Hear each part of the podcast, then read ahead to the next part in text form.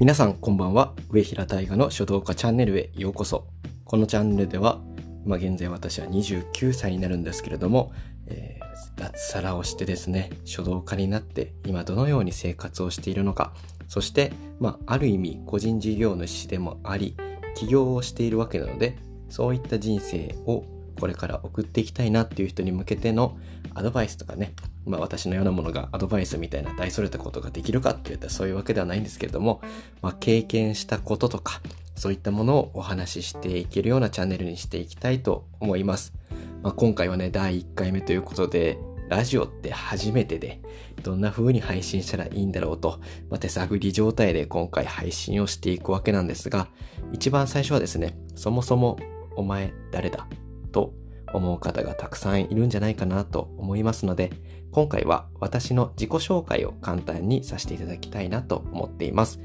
まあですね、今、寝る前だったりとか、まあランニング中とか、まあ通勤時間もそうですね、まあこんばんはとご挨拶をさせていただいたんですが、えそういった隙間時間にこのラジオをですね、ゆるーく聞いてもらえたら嬉しいなと思います。というわけで、早速私の経歴をですね、簡単にご紹介したいと思います。まず、先ほどもお話ししましたが、私は現在29歳の男性です。まあ、職業は書道家ということで、書道をしつつ、えー、書道しつつというかですね、え、書道に関しても、書道教室というものではなくて、書道の作品の販売をさせていただいたりとか、あとは書道パフォーマンスをね、させていただいたりとか、えー、そういった形で活動を主にしています。まあ、先ほど書道か、えー、先ほどですね、書道教室をせずにというところだったんですが、まあ、教室っていうものも一部やっています。えー、現在はですね、幼稚園の方で、幼稚園児3歳、4歳、5歳、そして小学校1年生、2年生、小学校5年生、3年生もですかね。1年生、2年生、3年生、5年生。そして大人の方。さらにはですね、外国の方。えこちらも国籍はいろいろで、フランスだったり、イタリアだったり、ドイツだったり、まあ、結構ヨーロッパ圏が多いんですけれども、そういった方に指導というものはさせていただいています。では、私がどうして書道家になったのかという話なんですけれども、実はですね、私、両親が書道家なんですね。なので、2歳の頃から書道をしていると、まあ、なかなか特殊な家系だったというわけなんですね。まあ、2歳の頃って本当にしてたのかよって自分自身でも思っていたんですが、最近ですね、お部屋をお掃除したみたいで、実家の方がですね、実家がお部屋を掃除したみたいで、ビデオが出てきたよって、えー言ってもらったわけです。え、どんなビデオ？って言ったら、も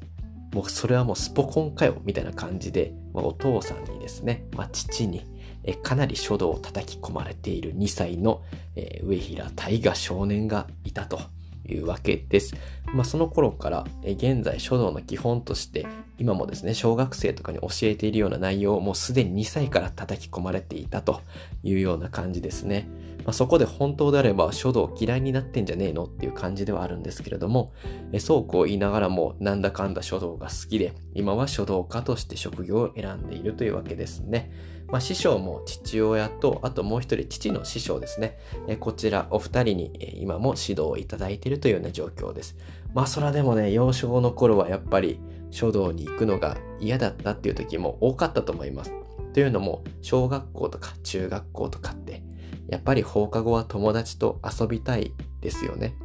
私も友達と外で遊んだりいろいろしたかったんですけれども、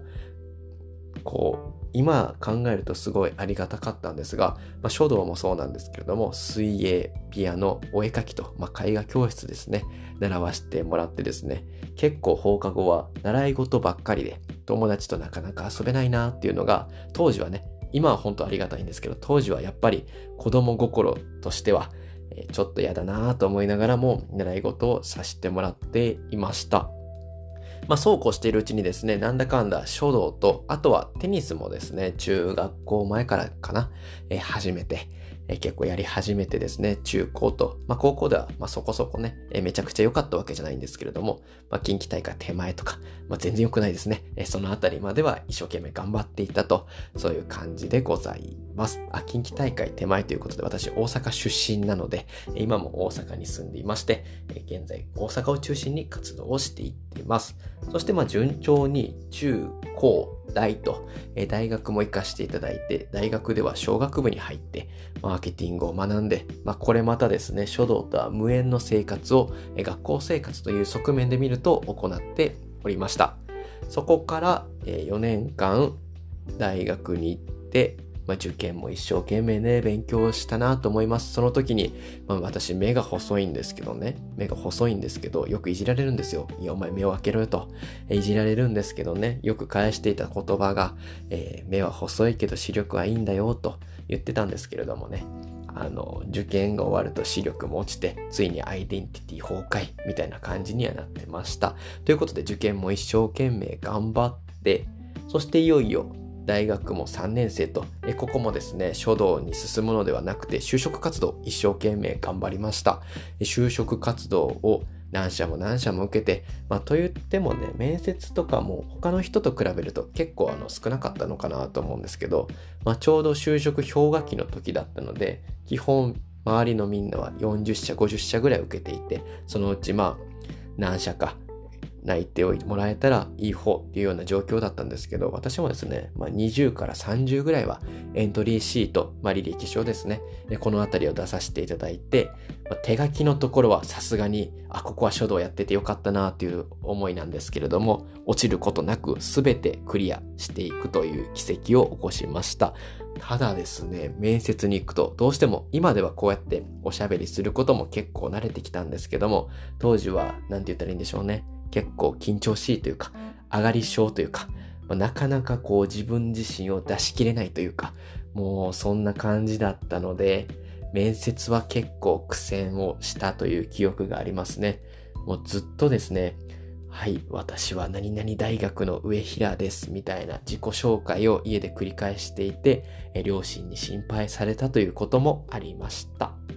はい、もう今となってはいい思いなんです。おまあ、いい思い出なんですけれども、まあ、そうこうしている中で内定を数社いただきまして、その中の一社である株式会社マンダム様にですね、えー、入社をしたというわけです。まあ、マンダムって皆さんご存知ですかね？一応ですね、男性化粧品メーカーではシェアナンバーワンということで、えギャツビーとか、まあ、ヘアワックスですよね。私と同じ世代のあの、皆さんだったらあの、木村拓哉さんが CM をしていたあの、ムービングラバーの CM、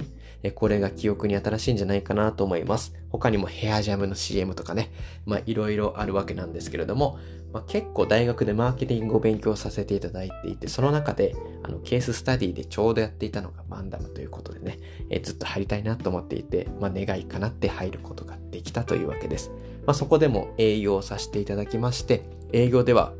もうこの書道感を活かそうということでね、え手書きの文字を名刺の裏に書いて、営業行って、え得意先の方に、いや、これ誰が書いたのと、どういう意味というようなね、言葉を書いて、えー、まあ、会話のきっかけを作って営業していったと、えー、そういった時代もあります。あとは営業の中でも反則物のポップとか、えー、そこの文言作ったりもしたんですけども、そこもですね、自分の特技を活かそうということで、手書き文字の提案をしたり、まあ、筆文字ですね、このあたりの提案をしたりとか、いろいろ手書きっていうのを活かすことができたなと思っています。そしてまあ2年間はお店回りをさせてもらって、でそして2年間、残りの2年間ですね、私4年間で一応退社してるんですけれども、2年間で、まあ、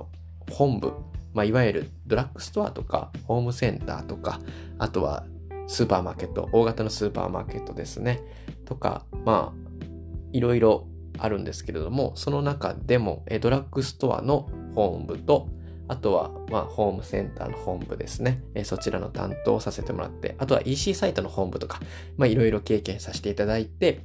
あのー、ね、いろんなところで、商品どうですか？これ、すごいいいですよ言いながらね、えー、やっていっていたわけです。まさに書道とは無縁な形ですね。まあ、そして4年間勤めた後、私自身もこの先ほどの活動の中で書作品売ったり書道パフォーマンスしたりしてますというお話をさせていただいたんですが、やはりですね、書道パフォーマンスをするんだったら若い方がいいだろうということで、できればですね、20代のうちにしっかりと地盤を築いていきたいと思って、まあ、満を持して、えー、満を持してというか、まあ、結構ね、悩みました。周りにはすんなりやめたような雰囲気出しましたけど、まあ、自分自身の中では結構悩みながらですね、え退社を決意しまして、えー、っと、4年目ですね。最後の後押しは占い。占いです。もう、占いに行きました。そこで、あなたは3年以内にもう辞めるべきですよと後押しをもらいまして、私は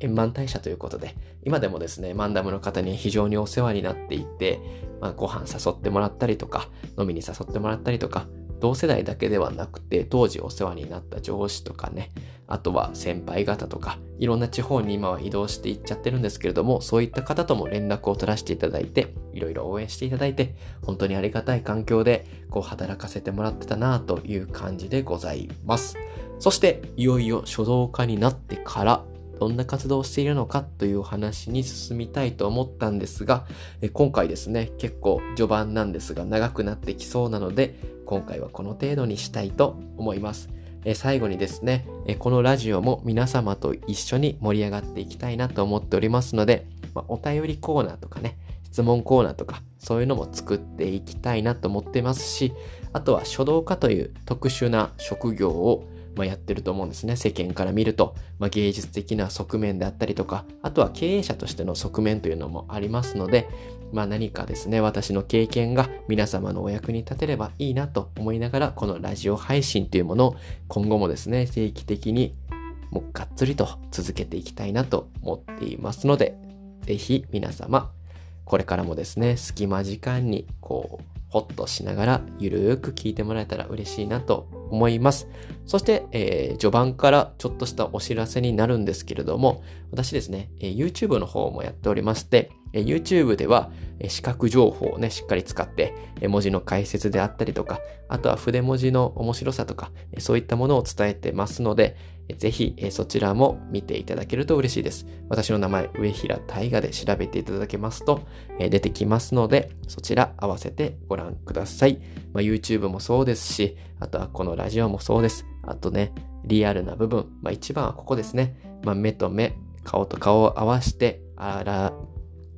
おっと噛みました。え最後、えこのような形で、えま、出会いたくさんの方との出会いをですね、まあ、たくさんの方との出会いを大切にしてですね、えー、これからもますます精進していきたいなと思っておりますので、えー、上平大河の書道ラジオ、これからも聞き続けていただけると嬉しいです。